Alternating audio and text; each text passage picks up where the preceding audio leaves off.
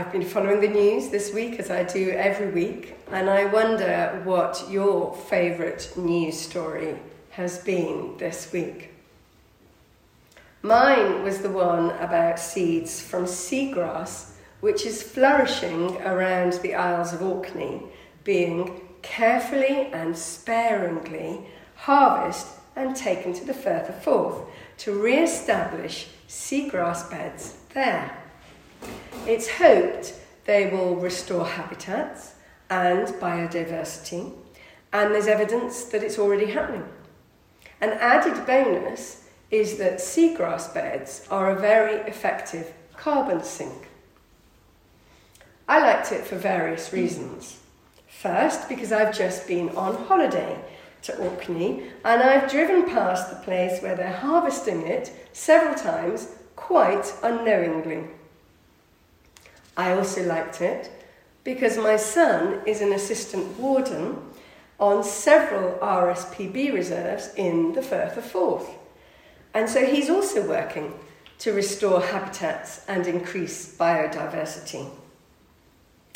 And finally, I liked it because it was a good news story, in amongst a lot of bad news wars, deadly heat waves, BBC presenters, and so on.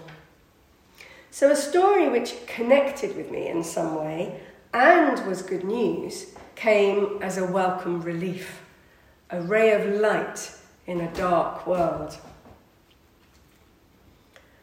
But before we think life was so much better before we had global news, we should remember that life in first century Palestine wasn't all sweetness and light either.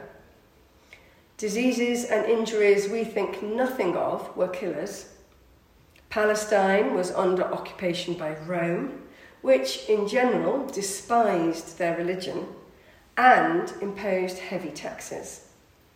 Uh, there were violent revolutionaries opposing the Romans, and justice was brutal.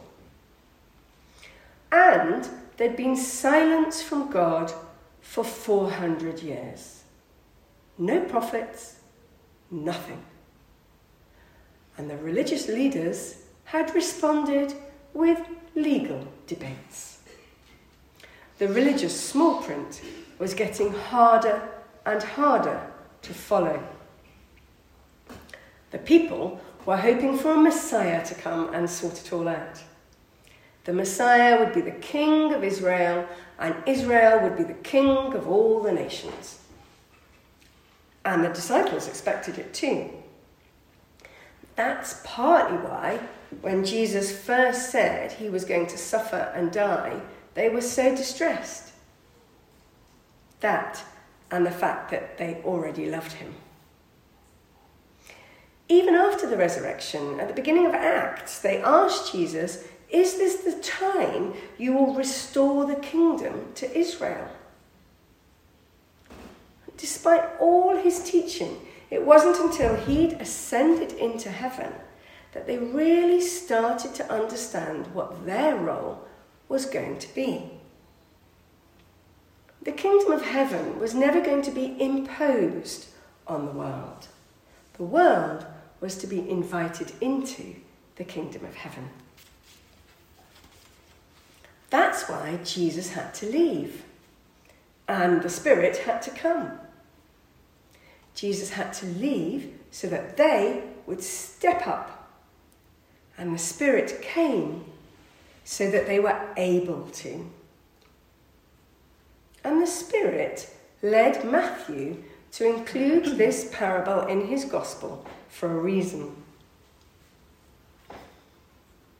The kingdom of God is something like a farmer who sowed wheat in his field. Then when no one was looking and no one could be expected to be looking because it was the time for sleep, an enemy came. And in among the wheat, the enemy sowed seeds of another grain called darnel. Now, darnel is very hard to tell apart from wheat when they're both young plants.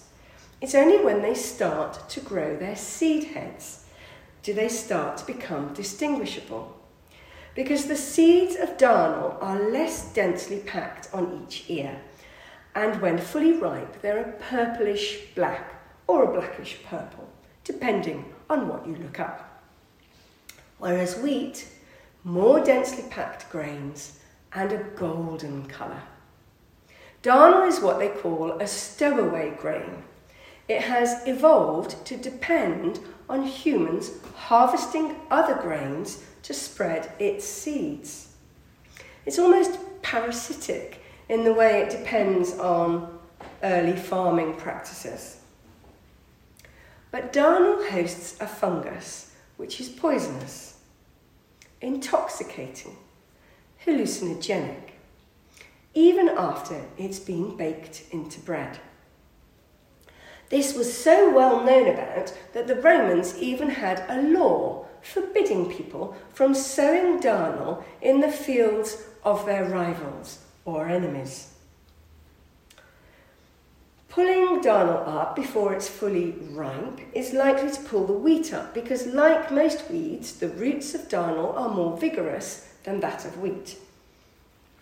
So, the safest thing to do is wait until harvest, when the difference is really clear.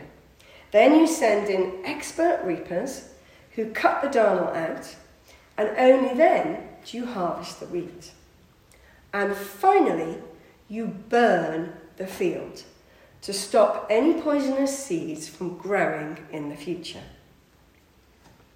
The disciples presumably recognized the situation, but they struggled to understand the application. And you can see why, because at first hearing it does sound very similar to the earlier parable the one about the sower and the seeds that fell in different sorts of places.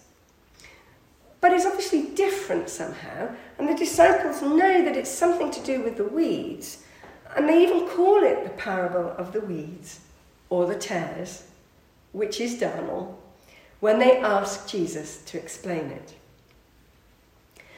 We can imagine them asking a very similar question to the one that the servants asked. But this is the kingdom. The kingdom which Jesus, you have proclaimed, is at hand. Why is there anything bad in it? Why is it not just the glorious golden field of wheat shining in the sun? And Jesus explains The one doing the sowing is me, he says, proclaiming the good news of the kingdom. The field represents the world, and the ears of wheat are the children of the kingdom, growing and bearing good seed wherever they are in the world.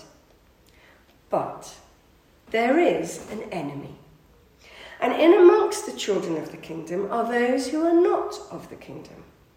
They are rooted in enemy action, and they bear poisonous seeds. But do not fear, because at the end of the age, all who do evil and all who cause others to do evil will be separated out and will not be included in the harvest. In fact, all evildoers and all sources of evil will be utterly destroyed.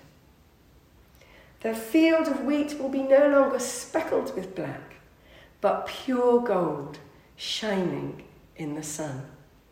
The children will be free of the enemy's influence and reflect God's glory perfectly. Jesus is saying he hasn't come to make everything perfect now.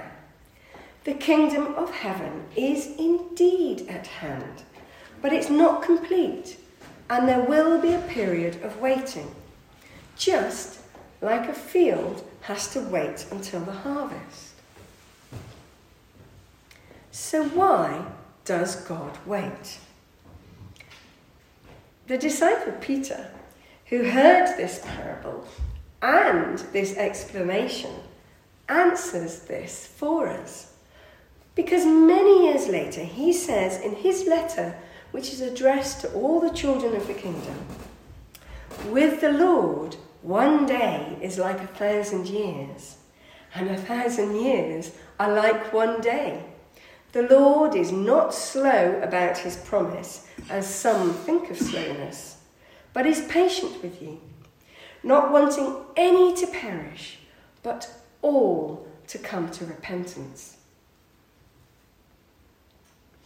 Now, as I've been thinking about this parable over the last week or so, it's drawn into focus three particular things. And I'm going to draw to a close with them now because I hope that they're helpful for all of us in the complicated world that we live in today. First, it's very hard to tell the difference between a child of the kingdom and someone who isn't. They look very alike when growing side by side. Only by their seed can you tell them apart. But even then, it's easy to be misled, which is why the expert reapers, not the servants, did the sowing. Perhaps what looks like darnel is just a young ear of wheat. Perhaps it's an ear of wheat that has been crushed and muddied by life. But we should be encouraged that it is not our role to judge. Our judge is Jesus, God and perfect human. He can be totally relied on to get it right. Secondly, the thing that struck me is that evil is not God's handiwork, but the enemies. God doesn't eliminate evil now because to do so would mean the end of the world. But the presence of evil does not stop us from growing in the kingdom.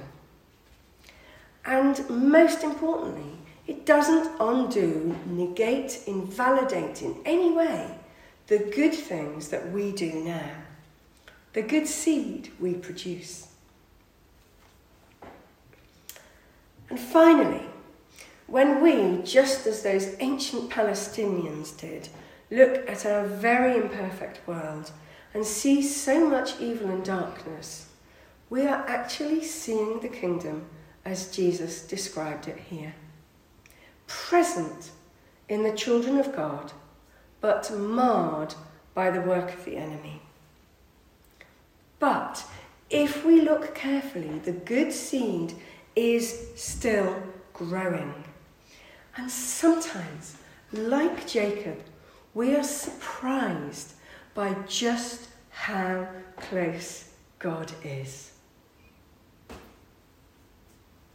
So, just like the seagrass of Orkney is bringing life to the Firth of Forth, we are called to spread out, to spread the good news and bring new life wherever we go, wherever we might be taken.